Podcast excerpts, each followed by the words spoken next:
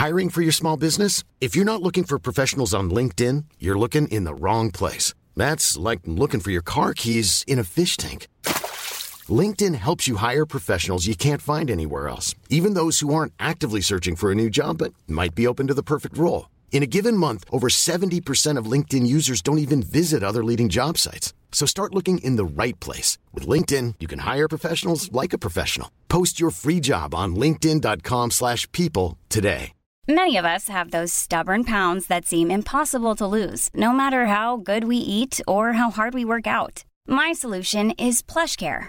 PlushCare is a leading telehealth provider with doctors who are there for you day and night to partner with you in your weight loss journey. They can prescribe FDA-approved weight loss medications like Wagovi and Zepbound for those who qualify. Plus, they accept most insurance plans. To get started, visit plushcare.com slash weight loss. That's plushcare.com slash weight loss.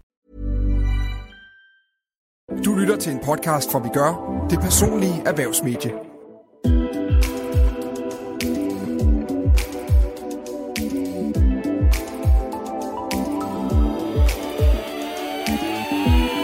Hvordan får du dine medarbejdere og samarbejdspartnere til at forstå, at du vil arbejde en del færre timer end tidligere? Og bør du kaste dig ud i at blive selvstændig, hvis du samtidig har et ønske om snart at blive mor? Det er nogle af dilemmaerne, vi kommer omkring i denne episode af Vi arbejder med det, podcasten, hvor vi hjælper med at løse dilemmaer i arbejdslivet. Din vært er mig. Jeg hedder Karen Honing. Velkommen til dig, Karina Lind Husum. Mange tak. Du er direktør i øh, DGI-huset Nordkraft, som er Aalborgs største idræts- og fitnesshus. Og øh, sidste år så blev du øh, kåret som øh, Nordjyllands mest inspirerende kvinde, da du vandt øh, Kammerprisen. Og juryen begrundet blandt andet øh, det her med, at øh, du er en ildsjæl. Hvorfor tror du, at øh, de siger, at du er en ildsjæl? Jeg tror, det er, fordi jeg kæmper for det, der står mit hjerte nær. Og noget af det, der står mit hjerte rigtig nær, det er DGI-huset. Øh, fordi jeg har været der i 10 år, og har været med til at bygge det op. Øh, og corona var et kæmpe slag øh, for et hus, der er fyldt med aktivitet. Så det var, det var voldsomt at blive tvangslukket, og det var, det, det var sådan, man var helt sønderknus, når man kom ind til det der helt tomme hus, øh, som bare jo skulle leve. Øh, så vi gjorde rigtig mange ting, mig og teamet, for at prøve at skabe noget liv og noget tanke omkring, hvad folk skulle komme tilbage til. Og hvordan, øh, hvordan gjorde I det helt konkret? Øh, vores daværende fitnesskoordinator øh, fik lavet nogle online videoer, også nogle af vores instruktører. Vi fik lavet et aktivitetsspil til skolebørn. Så der skete rigtig mange ting, som, som ikke foregik i huset, for det kunne det jo ikke, men, men som folk kunne tage inspiration med fra for eksempel vores hjemmeside eller sociale medier, mm. øh, så de stadigvæk kunne være aktive. Og især også det der med, at børnene, som jo skulle være derhjemme, og, og det var jo så synd for dem, at de ikke kunne komme ud heller på skole, at de så i det mindste fik noget inspiration i løbet af deres øh, skoledag. Mm. Det lyder som øh, nogle gode tiltag, og nu kan de heldigvis øh, komme tilbage igen. Ja, for sådan. Ja. Øh, vi er rigtig glade for, at øh, du er med i dag, Karina. Vi skal også lige øh, byde øh, velkommen til dig, Ditte Maria Kollerup. Tak. Du er øh, indehaver af og administrerende direktør i KFS Boligbyg, der er et øh, byggefirma med egen tegnestue. Hvordan gik det til, at øh, du blev administrerende direktør i et øh, byggefirma? Det var fordi, at jeg tog et studiejob i min fars byggevirksomhed, da jeg var ved at afslutte handelsskolen. Og så øh, fik jeg muligheden for at tale med nogle kunder og øh, forsøge at sælge et hus, og det lykkedes så lige inden jeg fik hugen på, og det tror jeg, det tændte sådan ild i mig. Og så øh, ville jeg egentlig være journalist, og den drøm, øh, eller det havde jeg besluttet mig for, så den levede stadigvæk et halvt års tid, måske et år. Øh, men så øh, solgte jeg flere og flere huse og blev mere og mere hooked på det, og det var i 03, og så i, i 2007, der købte jeg mig ind i virksomheden, og så blev jeg så direktør i 12, mm. hvor at min far og jeg, vi så byttede roller. Så, øh, så det, var, det var på den måde, så jeg er anden generation i, i, i den byggevirksomhed, der hedder KFS Boligbyg, og min far startede den dag, det år, jeg blev født i 83. Så du fandt ud af, at du havde et talent et sted, hvor du måske ikke lige ja, havde regnet med, at dit talent det skulle ligge? Ja, det var i hvert fald ikke nogen øh, sådan plan. Altså, vi har ikke, min far er ikke kommet hjem sådan og, og snakket meget arbejde i, i hverdagen, så det, var ikke sådan, det lå ikke i korten, at, at nogen af os børn skulle ind i virksomheden på den måde. Så det var sådan et studiejob. Jeg var flyttet hjemmefra og, manglede penge, øh, så, så det var sådan set behovet, ikke? og så mm. fik jeg så det tilbud, og så blev jeg tændt på det. Øh, så jeg var ret hurtigt ud at arbejde der som 19 år. Jeg fik solgt hus og, og startede op i Aarhus og Silkeborg der i 04 og 05 og kørte en masse, og det var vildt, vildt spændende, mm. øh, og, og vidste jo faktisk ikke noget om, om byggeri på det tidspunkt, men, øh, men hver gang jeg fik et spørgsmål, jeg ikke kunne svare på, så ringede jeg jo hjem, og så fik jeg svar, og så kunne jeg ringe tilbage til kunden. Ja, så, øh, så på den måde, så havde jeg sådan en ret stejl læringskurve, og, og har også været rigtig heldig at møde nogle dygtige arkitekter og bygningskonstruktører og mm. håndværk og byggeledere og sådan noget, som har lært mig en masse ting gennem ja, 20 år snart. Mm. Og hvad er det bedste ved det job, du har? Jamen det bedste, det er det at skabe noget, som betyder meget for andre mennesker, altså rammerne om livet, og, øhm, og det at kunne være med til ligesom at, at forme familiernes hverdag. Jeg har jo i mange år selv siddet og talt med, øh, med kunder og snakket med dem om, hvordan at de vil bo, og, og hvad der er vigtigt for dem, og hvad de vil prioritere og sådan noget. Det synes jeg øh, er det bedste. Og så er, er friheden til selv at bestemme også øh, i tæt kapløb med det. Ja. Det giver god mening, og man kan i hvert fald høre dit, at uh, interessen for det, at den er blevet vagt uh, igennem årene. Ja. Jeg er rigtig glad for at have jer begge to med i dag, fordi at uh, vi har jo uh, også nogle dilemmaer i arbejdslivet, som uh, vi skal forsøge at løse uh, i løbet af den næste halve times tid. Det første dilemma, det er et, som uh, du selv har taget med, i det. Vil du ikke lige uh, forklare os, hvad det går ud på? Jo, jeg øh, tænkte jo lang tid over faktisk. Ej, det ved jeg ikke, om jeg gjorde, men det er egentlig lidt svært, for der er jo et væld af dilemmaer. Men jeg har valgt et, som har været meget svært for mig selv privat. Og, og derfor synes jeg, det kunne være enormt interessant at, at få jeres andres bud på, hvordan at jeg kunne have gjort øh, det på den bedste måde. Øh, og det handler om, at øh, at jeg jo har arbejdet enormt mange timer. Øh, jeg er jo anden generation i den her byggevirksomhed, som I lige har hørt, men så har jeg arbejdet enormt mange timer i, i ret mange år, måske på det tidspunkt 15 år, knap og nap. Øhm, og på det tidspunkt så besluttede jeg mig for, at nu vil jeg have lidt plads i livet til andre ting, øh, nogle andre projekter, som jeg også gerne vil, vil lave. Øh, mange af dem komplementerer måske sådan lidt øh, arbejdet i byggeforretningen, men men alligevel nogle andre sådan afledte projekter. Øhm, og så ville jeg også gerne skabe tid til familie og børn, og, øhm, og jeg synes, det var enormt svært egentlig at drosle ned, fordi at jeg rigtig godt øh, kan lide at arbejde og går meget op i det. Og så har jeg også vendet min omverden, altså mine samarbejdspartnere, medarbejdere, kollegaer osv. til at være tilgængelig nærmest altid. Mm. Så, så dilemmaet handler om, hvordan øh, med den baggrund øh, skulle jeg ligesom øh, skabe forståelse og accept for, at jeg vil drosle ned på antallet af arbejdstimer og ikke længere være altid tilgængelig. Mm. Og det skal så siges øh, som sådan bonusinfo, at på det tidspunkt havde jeg ikke øh, børn på vej eller noget. Så der var ikke sådan nogen åbenlys årsag til, at jeg gerne ville drosle ned. Det var bare sådan en beslutning, som i bund og grund kommer, eller kom ud fra en sådan intuition inde i mig, omkring, at der skulle være lidt mere balance i tingene, mm. og at, at der også skulle være plads til noget andet. Hvorfor tror du, du savnede den her balance? Jamen i bund og grund, så handler det om, at jeg øh, altid har haft en beslutning om, at jeg vil rigtig gerne have børn. Og øh, det var så gået op for mig, kvæg min sådan, livshistorie, det er nok lidt længere, sådan, hvis vi lige skulle komme ind på det hele, men, men så det var gået op for mig, at hvis jeg skulle ligesom øh, få den drøm til at blive en realitet, så skulle jeg skabe plads til det liv, som jeg gerne vil leve, øh, for det ligesom kunne forme sig. Altså skabe rammerne til det, for det ligesom kunne, kunne forme sig der. Det vil sige, at det, det var simpelthen ikke muligt at, at skabe det liv, hvis ikke jeg selv gjorde, at var proaktiv i forhold til at få sat nogle rammer, som ligesom ville øh, hvor det liv ville kunne trives indeni. Giver mm. det mening? Ja, så du blev nødt til at gøre en indsats for at få ændret din hverdag, for at øh, ja, drømmen om også at, at blive mor på et tidspunkt, den kunne blive en mulighed. Præcis, og ja. også for, for at, at vanerne ligesom blev anderledes, fordi øhm, altså, det er jo klart, når så du står der, og barnet er på vej, og der er ikke så mange måneder osv., så, videre, så er det måske også svært at lave den omstrukturering i virksomheden. Ja. Fordi det tager bare enormt lang tid. Øh, og set bagud kan jeg så godt røbe på nuværende tidspunkt, at det var enormt hurtigt, jeg gjorde det her. Øh, og det var måske også for hurtigt, men det var ligesom den situation, jeg stod i, da jeg var omkring de der 34-35 år.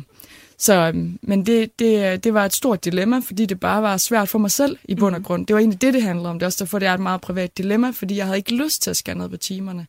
I, egentlig. Fordi jeg kunne rigtig godt lide at arbejde. Jeg var et sted i livet, hvor jeg trives enormt godt. Jeg havde enormt mange øh, gode relationer, øh, både øh, via arbejde og også en masse venner, som jeg ligesom var sammen med omkring det at arbejde meget. Så det vil sige fredag aften, og at øh, andre måske hyggede sig med familie og venner, så sad jeg også sammen med mine venner, men vi sad med computeren mm. og arbejdede på øh, mailindbakken eller på et projekt eller et eller andet, og samtidig drak noget vin.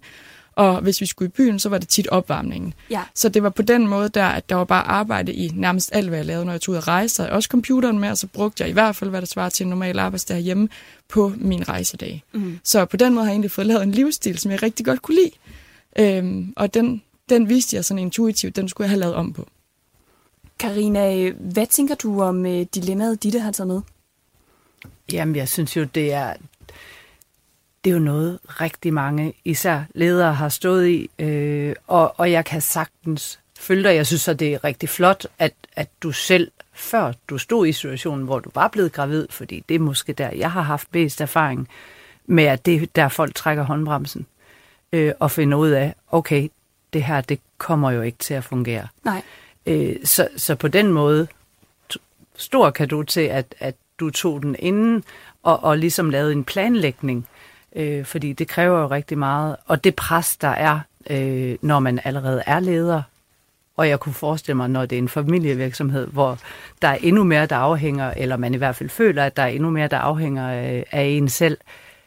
Altså, det, det, det vil jo tit føre til, at alt andet i, i livet bliver prioriteret ned. Ja. Øh, og hvis man kigger på det hele menneske, øh, som det jo nok så flot hedder, jamen altså, så er der jo så meget mere. Ja. Og det her med at øh, eksekvere på det her dilemma, som Ditte har taget med. Nu ved vi jo, øh, Ditte, at øh, vi har ikke hørt, hvordan du gjorde det endnu. Det, øh, det tager vi lige om lidt. Men Karina, har du nogle bud på, øh, hvordan man øh, ja, eksekverer på sådan en beslutning og får omverdenen til at forstå, at man som leder ønsker at øh, ja, ned, nedprioritere den tid, man bruger på arbejdet? Jeg vil jo nok sige, at, at, at man starter nærmest sig selv, og så ligesom får testet af, hvordan man sådan rent formuleringsmæssigt kan nå igennem. Mm. Fordi jeg tror, noget af det, der kan være problemet, fordi jeg døjer måske også lidt med den der tilgængelighedskultur, øh, fordi jeg altid har min telefon på mig, og der er faktisk ikke rigtig noget, der er særlig meget vigtigere end at tage telefonen, hvis den ringer, og jeg kan se, at det har noget med DGI-huset at gøre. Så jeg tror, det har noget med at gøre, at man bliver nødt til at få testet blandt de nærmeste, hvordan man kan komme igennem med et budskab, så de forstår, at det her det er rigtig, rigtig vigtigt for mig, og det er noget, jeg bliver nødt til at gøre. Og få dem til at acceptere det. Fordi på den måde kan man så nok bedre formidle ud i netværket, at jeg laver en ændring. Jeg kan se, at det her, det, det er det, der skal til, for at jeg kan holde i rigtig mange år, mm. øh, og, og, og, og kan være der for jer, eller samarbejde med jer. Ja, så det vil sige, først gør det, altså, gør det klart for sig selv, og for mm. ens nærmeste, hvad det er, man ønsker, og så melde det klart ud efterfølgende til ja, kollegaer og samarbejdspartnere. Ja. Ja. og så tage de nærmeste kollegaer først, og så lige så stille sådan få justeret fortællingen til, fordi det bliver jo sådan lidt storytelling, at, at, at man skal man skal også lære selv at tro på det. Det kan godt være, at man kan mærke, at det er det rigtige. Og det kan godt være, at man ved, at for at blive det hele menneske, så skal man lave nogle ændringer. Men man skal ligesom få fortalt det til så mange, at man selv begynder at tro helt ind i hjertet på, at det er rigtigt. Fordi dilemmaet er jo netop det der med, at man rigtig godt kan lide sit arbejde, Ja. og at man måske får et lille kig ud af, at telefonen ringer, og man lige på halvanden splitsekund kan løse øh, nogle andres øh, udfordringer, mm. så føler man lige, yes, jeg gjorde en forskel, og så kan man egentlig komme videre. Så det kan det jo godt blive enormt afhængig af, ikke? Det bliver altså, man. Altså, det, det er det, der er kick. Ja, og mm. man kan sige, det er jo også det, der er lidt... Øhm, det er jo derfor, dilemmaet er stort, fordi det er jo også en mm. måde at passe på virksomheden, faktisk. 100%. Og, og det kan jo være rigtig svært for virksomhedens interessenter at forstå, at mm. det faktisk også er et skridt i at passe på virksomheden. Ja. Fordi det kan du jo ikke skrive, jeg drosler ned for at passe på virksomheden. Nej. Det kan du jo ikke. Mm. Fordi det er, jo, det er jo de fleste mennesker oplever som en total egoistisk beslutning, mm. og måske et svigt. Men Ditte, hvad, hvad gjorde du så? Altså, fordi nu ved vi jo, at det her det, det er noget, der er foregået tidligere. Hvordan øh, ja, fik du medarbejdere og samarbejdspartnere til at forstå, at du vil drosle ned? Altså, om de forstod det, det ved jeg faktisk ikke. Nej. Men jeg tror, jeg tror på en grund, det var, det var jeg, øhm, jeg skrev et blogindlæg, som jeg kaldte, at jeg går på halvtid. Og så, øh, så sendte jeg det ud øh, på LinkedIn og på Facebook, uden at have informeret øh, familie, bestyrelse, ledergruppe osv. inden. Øh, og derinde skal så siges, at jeg havde jo ansat... Øh, min far var ved at drosle ned, og han stoppede i, med at komme sådan fast i, i foråret 18. Øh, og det var faktisk øh, to-tre måneder inden, at vi holdt øh, afskedsreception for min far, at jeg okay. smed det her øh, blogpost ud øh, fra Buenos Aires i Argentina, fra en arbejdstur derover. Så skrev Sådan. jeg det, og så kastede jeg det ud. Ja. Fik hovedpine i to dage, og totalt anfald, efter jeg havde kastet det ud, faktisk. Så det viser også bare lidt om, hvor svært det var for mig. Mm. Og, hvad og der kom hvad også var reaktionerne på det? Jamen, der kom enormt mange positive reaktioner fra ikke den nærmeste, øh, hvad hedder det, omgangskreds, men fra dem, der var lige en tand længere ude. Mm. Så fra sådan... Øh, ydre, hvad hedder det, altså dem, der var sådan mere bekendte, og der omkring, der kom enormt mange positive øh, reaktioner, og cool og sejt og fedt, og jeg har også skrevet i det her blogpost, at, øh, at jeg vil lave andre projekter, men også, at jeg gerne vil have børn, og jeg vil gerne have dem på en god måde. Øh, og jeg, jeg oplevede enormt mange positive reaktioner, men jeg oplevede også, at nogen rigtig tæt på mig havde det enormt svært med det, fordi at øh, kommunikationen omkring det havde de måske helst set, at jeg lod være med at lave, og så bare gjorde det. Og, øh, og det havde jo også skabt øh, nul reaktioner, hvis jeg bare sådan havde ligesom, lige så stille gjort det for mig selv. Men problemet var bare for mig, at det var enormt svært. Og jeg kunne jo ikke bare sådan lige fra den ene dag til den anden, så ville folk jo synes, det var totalt underligt. Jeg blev nødt til at have telefonen til at stoppe med at ringe noget. Altså jeg blev mm. nødt til at have folk til at gå til de fire dygtige ledere, jeg havde ansat, i stedet for at gå til mig. Så det vil sige, at, at grunden til, at du også lavede øh, kommunikationen på den måde, hvor du kastede det ud til alle, det var ligesom for at prøve at sætte noget skub i, at alle omkring dig skulle forstå, jamen hvis jeg ikke tager telefonen, så er det faktisk fordi, at, øh, at jeg ikke er der lige så meget, som jeg plejer at være. Ja, dem som i hverdagen er vant til, at jeg er en stor del af det, og er der, og ligesom tager mig af de ting, og også måske driver noget udvikling og nogle arrangementer og noget socialt, de, øh, de kom jo selvfølgelig til at opleve mindre af det. Ja, og hvordan går det så i dag? Altså, fordi så er du øh, på halvtid. Så er jeg på halvtid, og der var mange, der tænkte, halvtid? Nå, arbejder du 20 timer om ugen, så mm. det har jeg jo aldrig nogensinde gjort. Mm. Øhm, men det var jo bare fra det niveau, jeg var på. Og så et ønske om at komme ned på halvtid er måske det niveau, så det kan måske svare til almindelig fuldtid eller knap. Ja. Og jeg har jo ikke lykkes med at komme ned på halvtid af det, jeg var, men jeg har lykkes med at komme ned. Og øh, Ditte, vi skal snakke noget mere om det her med kombinationen af familieliv og arbejdsliv øh, i det lytterdilemma, vi har med. Men du skal i hvert fald have øh, mange tak for at øh, tage dit eget dilemma med. Det var øh, virkelig øh, interessant at høre om det. Har du et dilemma i dit arbejdsliv? Send det til arbejdesnablag.dk. Afsenderne af dilemmaerne er altid anonyme. Vi skal lidt øh, videre til øh, lytterdilemmaet, og det øh, handler lidt øh, om samme boldgade. Vi har nemlig en lytter, der har skrevet. Jeg har altid haft en drøm om at blive selvstændig, og nu er jeg et sted i mit arbejdsliv, hvor det giver rigtig god mening, at jeg forsøger at få drømmen til at gå i opfyldelse. Samtidig snakker min kæreste og jeg om at forsøge at blive gravid. Men jeg er bange for, om jeg kan få en nystartet virksomhed til at fungere sideløbende med en baby og en barsel. Så skal jeg gå selvstændig og håbe på, at jeg kan få virksomhed, baby og barsel til at fungere samtidig, eller skal jeg eventuelt vente nogle år med at forfølge min drøm? Karina, hvad tænker du om øh, dilemmaet? Der er mange svar på det spørgsmål. Ja. Først og fremmest så tænker jeg, at der er jo noget ved at være selvstændig i forhold til at være herre over egen tid. Mm. Men dilemmaet kommer jo så i, at hvis man skal starte noget nyt op, så tager det rigtig meget tid. Mm. Øh, og så er vi tilbage til Ditte øh, øh, og, og hele det her, hvordan øh, bliver man overhovedet klar øh, til at blive mor, og, og hvordan gør man øh, sit liv klar til det. Øh, og, og der tror jeg, det bliver meget personligt i forhold til, hvad type person man er, og hvor, hvor, hvor god man er til mm. at, at administrere øh, ens egen tid. Øh, og så tror jeg, der er noget i, at hvis man aldrig har været selvstændig, øh, så er det rigtig svært at forestille sig, hvordan det er. Ja. Øh, samtidig med, at man aldrig har været mor, som jeg lige hører øh, Ja. i hvert fald. Øh, det kan jeg også sige som mor til to, at det kan man i sin vildeste fantasi heller ikke forestille sig, hvordan er. Nej. Øh, så jeg synes, der, der kommer mange ubekendte faktorer.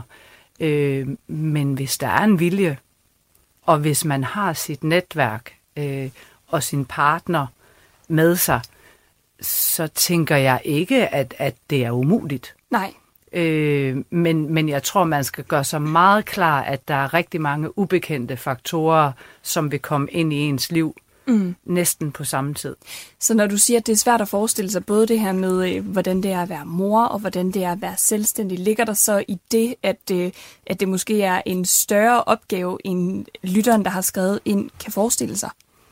Jeg, jeg tror i hvert fald på et eller andet niveau, at øh, jeg- jeg har aldrig talt med nogen, der startede ud som selvstændig, der har kunne forestille sig øh, at have ansvaret for alt, øh, lige fra at købe toiletpapir, Ja. øh, og så til at indgå øh, det, der kan være den næste store aftale, der kan make eller break det her firma. Ja.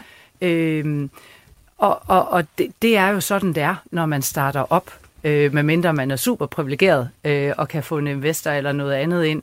Øh, så, så, så det kombineret med livet som nybagt mor, øh, hvor der er hormoner Ja. og søvnløse nætter, og man kan få det nemmeste barn i verden, men man kan også få det omvendte. Ja. Det, det, det vil gøre, at man, man skal i hvert fald være parat til at man skal være parat til, at, at det måske tager længere tid at lykkes. Mm. Fordi man så bliver nødt til at drosle helt ned. Og det kan jo være svært, hvis det er noget, man virkelig brænder for.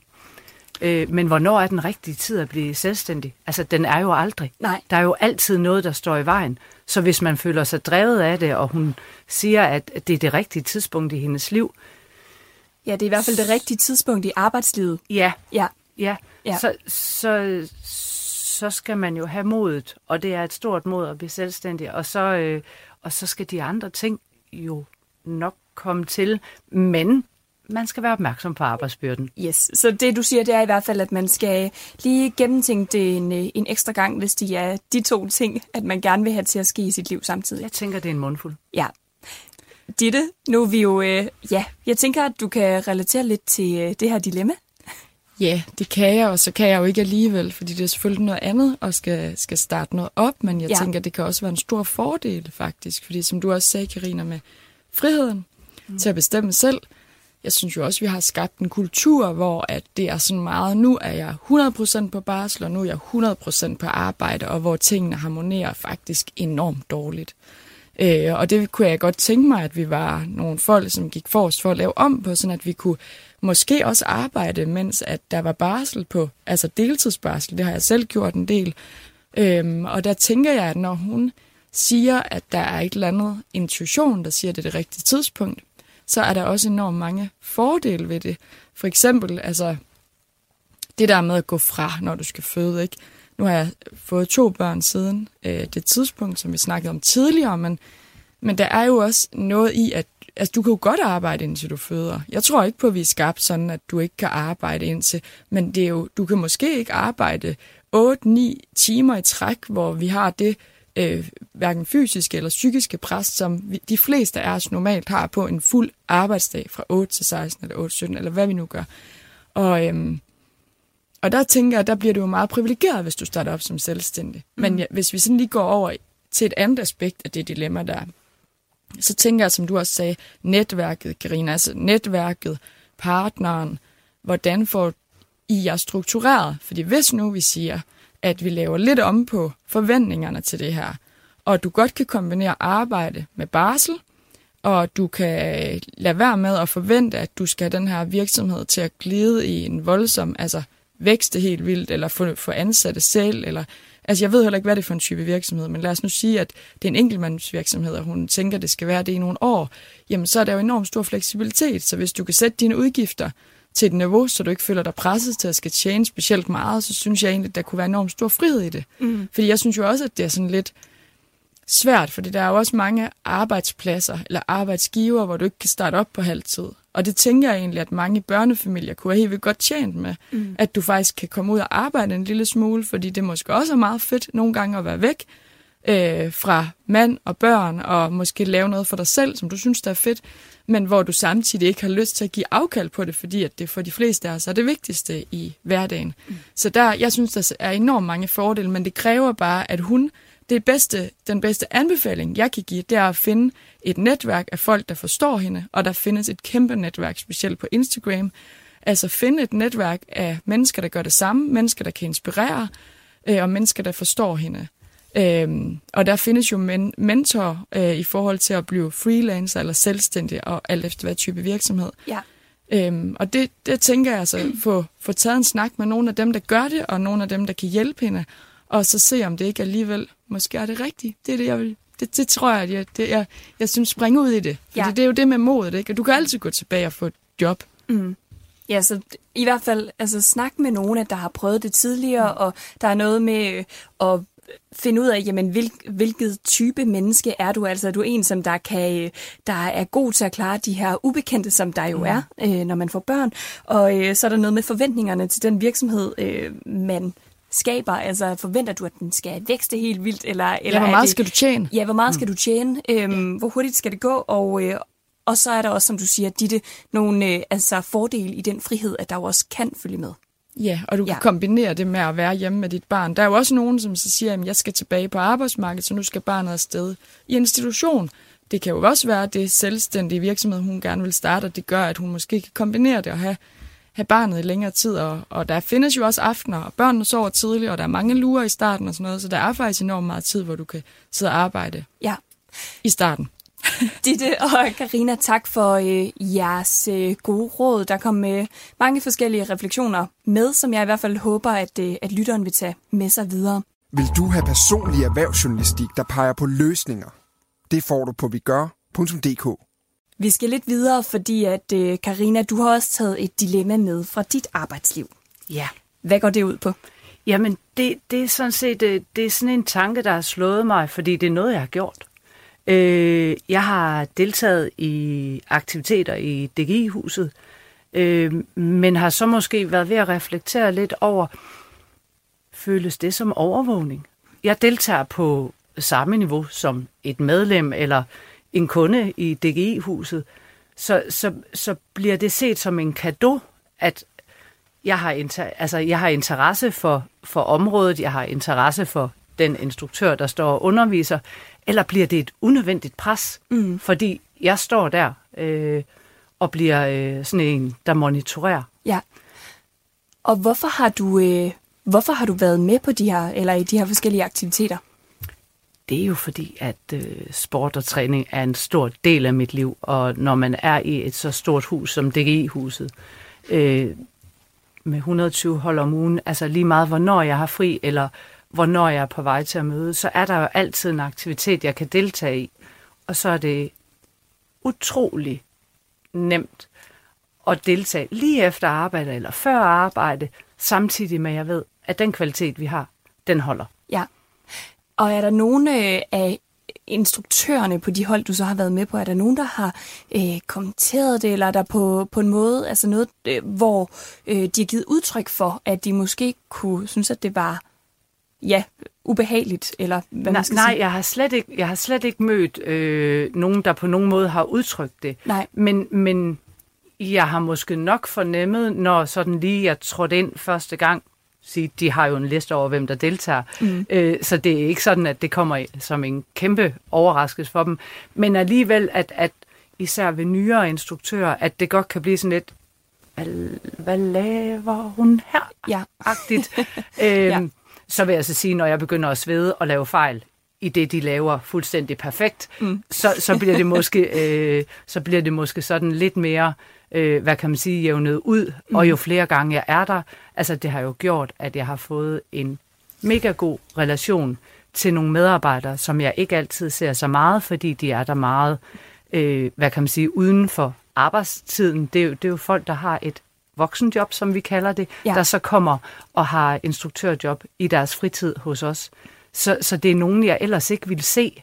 Og det er jo den værdi, jeg føler, der er. Mm. Samtidig med, at jeg selv får noget ud af det, sådan med et sundhedsperspektiv. Ja. Øh, men indrømmet, jeg får jo også rigtig meget ud af det ved at se, hvad der fungerer og ikke fungerer, mm. øh, sådan rent praktisk. Altså er der mikrofoner, der, der øh, skal skiftes? Er der nok plads til det her antal deltagere?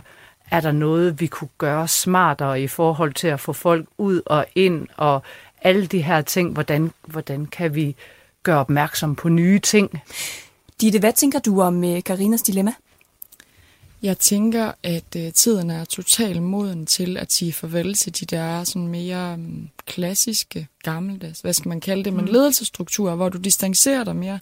Fordi det er der jo også, uh, det er jo ikke, altså det er der jo stadigvæk. Chefen skal gå hjem, hvis der bliver fest. Uh, chefen deltager ikke i det. Chefen spiser frokost for sig selv. Chefen er ikke sårbar. Chefen fortæller ikke om noget, der er privat. Og det har jeg også respekt for mennesker, der vælger det, men jeg ser det også skal jeg være helt ærlig og sige, det kan måske virke provokerende for nogen, men så må det være det. Men jeg ser det i bund og grund som en svaghed. Altså jeg ser det som øh, et menneske, som ikke står ved øh, det, den person, som du er. Og jeg synes faktisk, det du gør, Karina, det er enormt autentisk. Og jeg synes kun, det er fedt.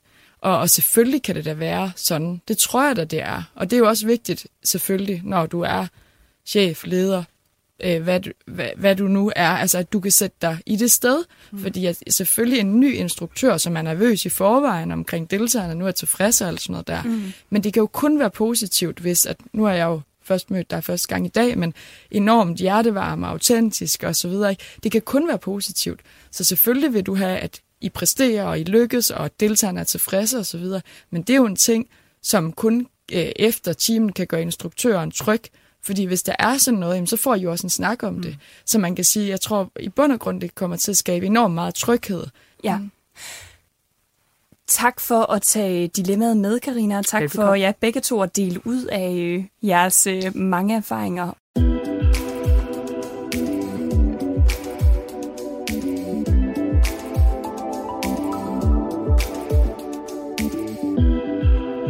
Karina Lind Husum og Ditte Maria Kollov, mange tak, fordi I vil hjælpe med at løse dilemmaer i arbejdslivet, og tak, fordi I vil fortælle om jeres egne. Og tak til dig, der lyttede med. Husk, at du altid kan skrive til arbejde hvis du har et dilemma i dit arbejdsliv, du gerne vil have hjælp til at løse. Afsenderne af dilemmaerne er altid anonyme i podcasten.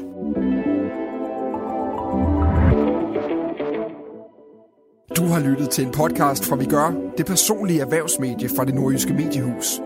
Besøg os på vigør.dk.